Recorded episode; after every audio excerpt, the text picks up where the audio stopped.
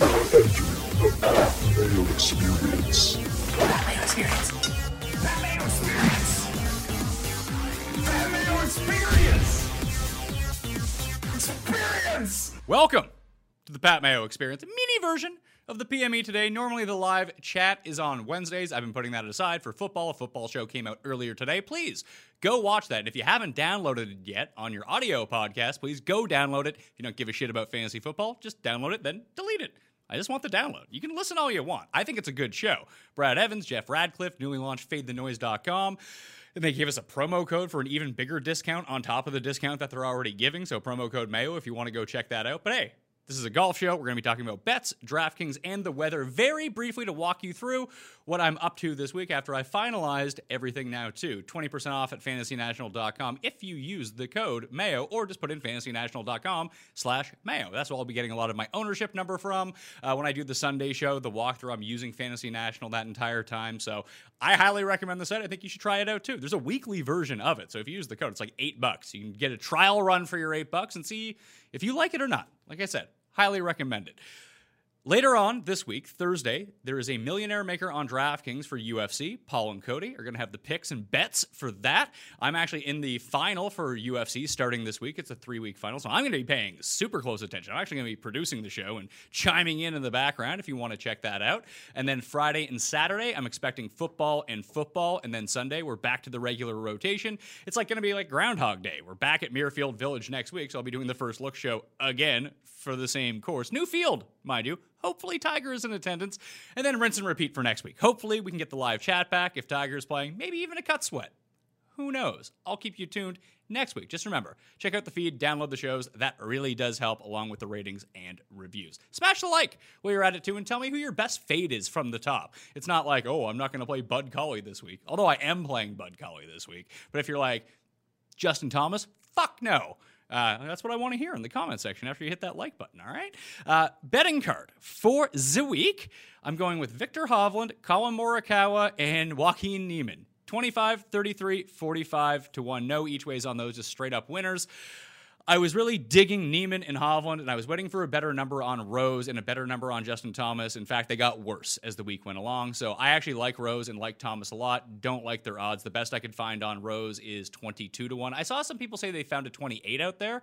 I'd endorse that. That's a good number. So for me, it came down to a collection of those upper 20s, mid 30s guys. So it was Ricky, Reed, Morikawa, and someone else. I think it was Im, because he's in at 40 to 1 right now. I decided on Morikawa because I'm already going Niemann. I'm already going Hovland. So Team Young Bucks, let's go. From the challenge all the way to Muirfield Village this week. Go with the young guys. I always like this as a breakout spot for people. It could be Xander, for all we know. But he's down at 18 to 1. I just like the odds on these guys a little bit better. But as you can see, I'm afraid of Justin Thomas at the top. I'm afraid of a lot of the big names here. So just 3 plays for me this week. Not a huge investment. I played a lot of props, some parlays, some Euro, some fun.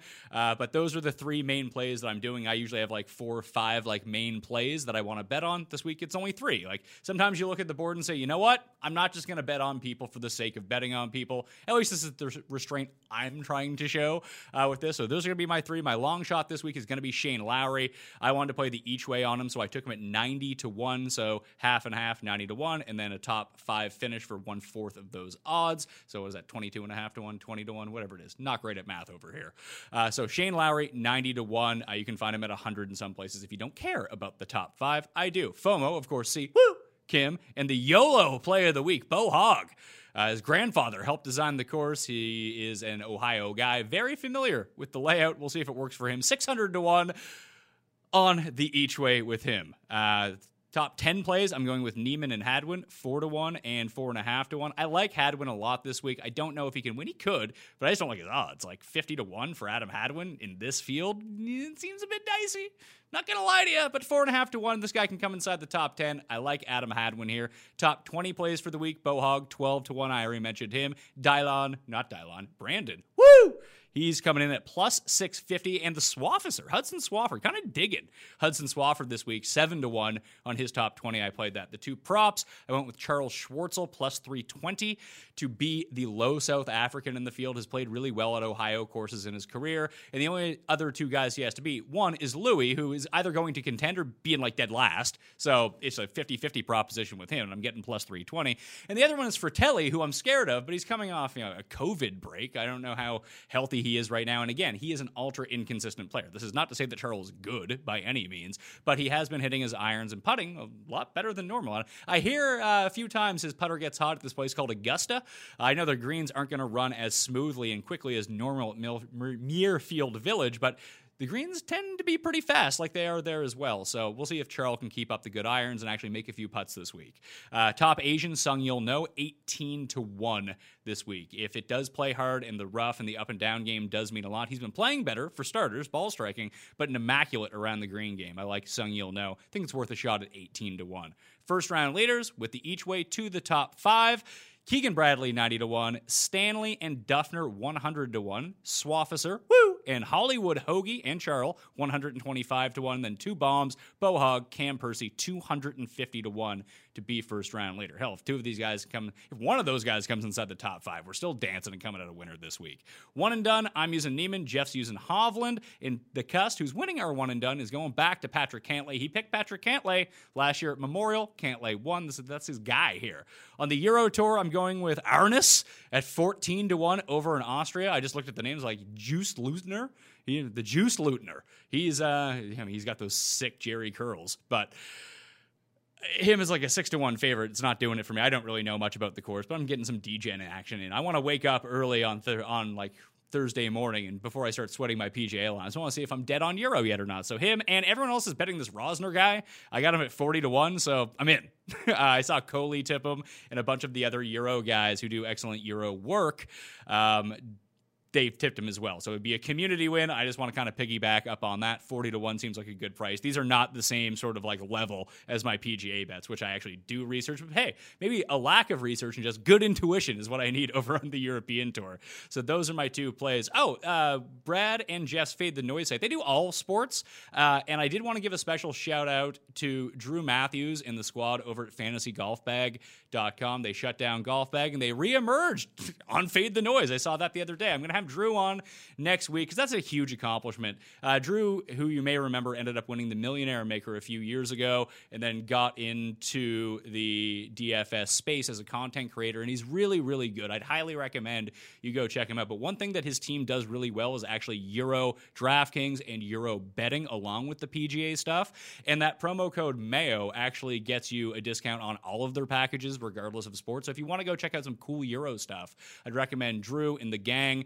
I believe it's FTN Bag Golf Bag. Not quite sure what the actual official URL is, but if you type in Fade the Noise, Drew Matthews, follow Drew on Twitter. He'll talk about it next week when he's on the show breaking down DraftKings. But that code Mayo will get you an extra discount on top of the discount. I played some doubles for laughs. Hovland and Thomas plus my two Euro guys, Arnús and Rosner. That pays huge odds. I wanted to get something with Justin Thomas on it just because I didn't love the odds of him down to 10-1.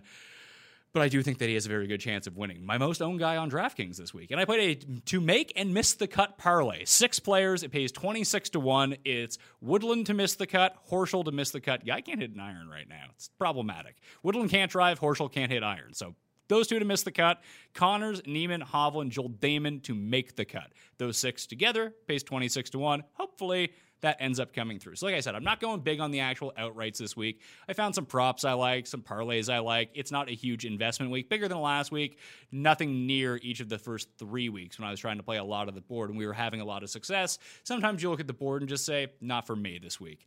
In terms of DraftKings, and we talk about the ownership this week. From the top, it does appear like Cantlay, Hovland, Rose, and Hideki are going to be your big four, probably over 20% in the Millionaire Maker. I mean, once you get into the higher entry contest, if it's a single entry, you're going to see even more concentrated chalk up at the top. And that's okay. Out of those I actually ended up playing, and when we get to the weather, a PM AM stack of teams. Those are I used Cantlay in those because he's playing in the PM and then coming out in the AM in the next day. But in my overall build, I usually play 20 lineups. I played 25 this week just to make 5 that were the PM AM, and then I ran it back the rest of the way. Cantlay is not in those lineups. He's only in the stacks. But I do like his chances. He's the highest owned guy. Apparently everyone does. But I feel like if I stick them together with all the PM AM guys, I can get away with some of that chalk. I'm using Hovland and Rose in my lineups. When we look at the overall ownership of the 10K guys right now, it does appear like Brooks or Rom is going to be the lowest owned, and we're not talking like 5% here. They're probably all going to be double digits. Maybe someone slips to like 7%, 8%. Not quite sure which one it's going to be, but those two seem to be the ones that people are a bit pensive about. Rick picked Brooks to win, so if Brooks wins, I bet you Rick's going to have a pretty good week on DraftKings. In the 9K, Hovland and Rose are the big two, and then the other two, Ricky and Morikawa, are still double digits, but in the low teens when it comes down to it. In the 8K level, it doesn't appear like a ton of people are going to Spieth or Matt Kuchar or Matthew Wolff or Matthew Fitzpatrick. Those would be the pivot plays. I'm actually not going to any of them. I'm just going to use Sungjae, who is coming in at lower ownership as well, Niemann and Hadwin.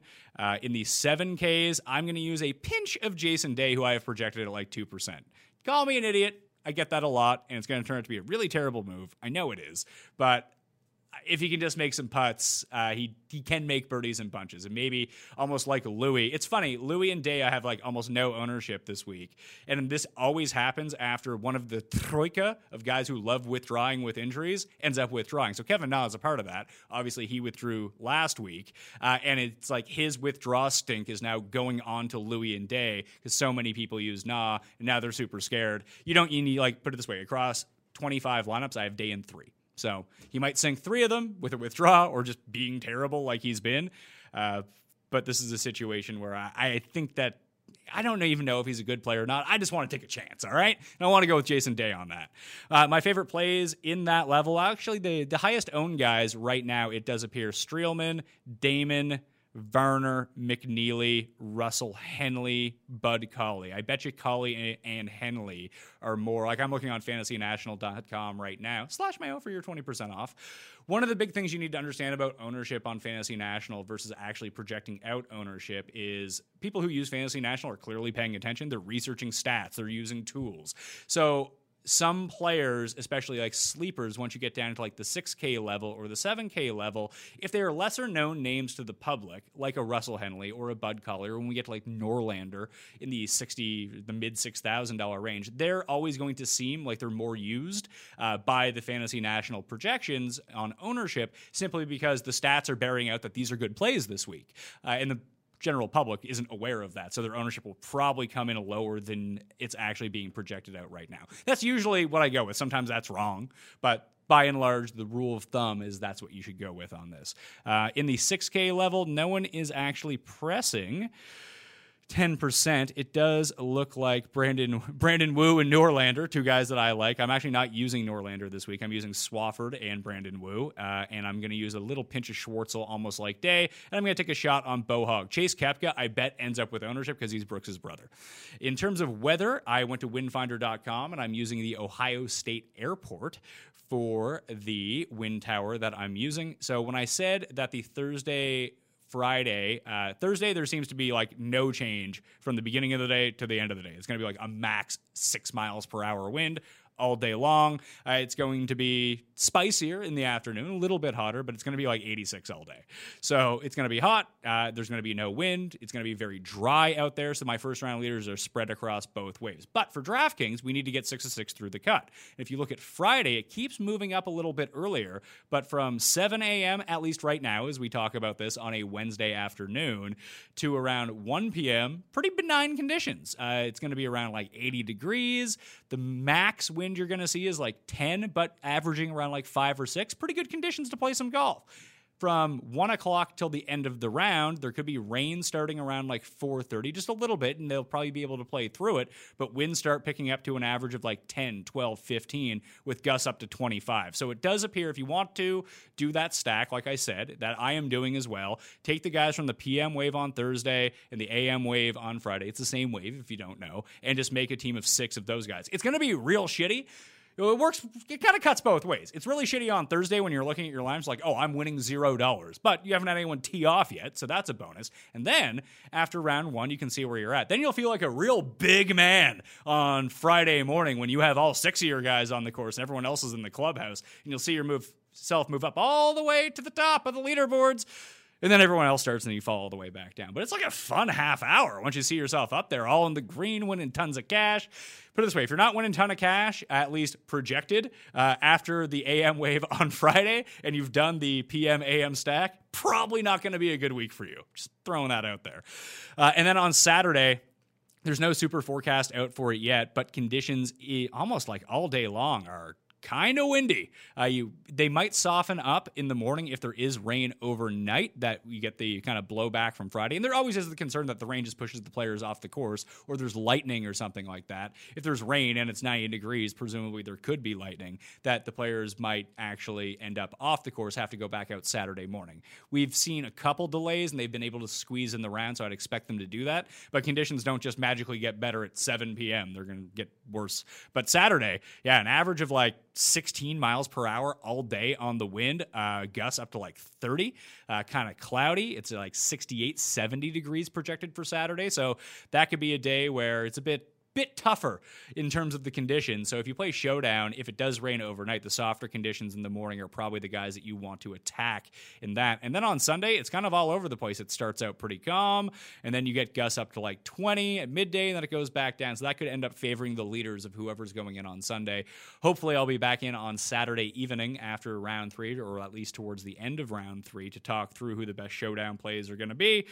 And we can do all that. Anyway, that's what I want to do, a very quickie to get you up to date on all the info, who I'm taking this week, why I'm taking them this week, and hopefully I won't lose all my money again like I did last week. That would be nice, right? Anyway, sub to the Pat Mayo Experience audio pod. Remember to download the shows that are up there. Highly do recommend, even if you don't like UFC, the Dogger Pass podcast, like Pat Mayo's football rankings are like absolute trash, but they're fun shows to watch anyway. Pat Mayo's golf picks, kind of trash. They lose, decent fun show to watch.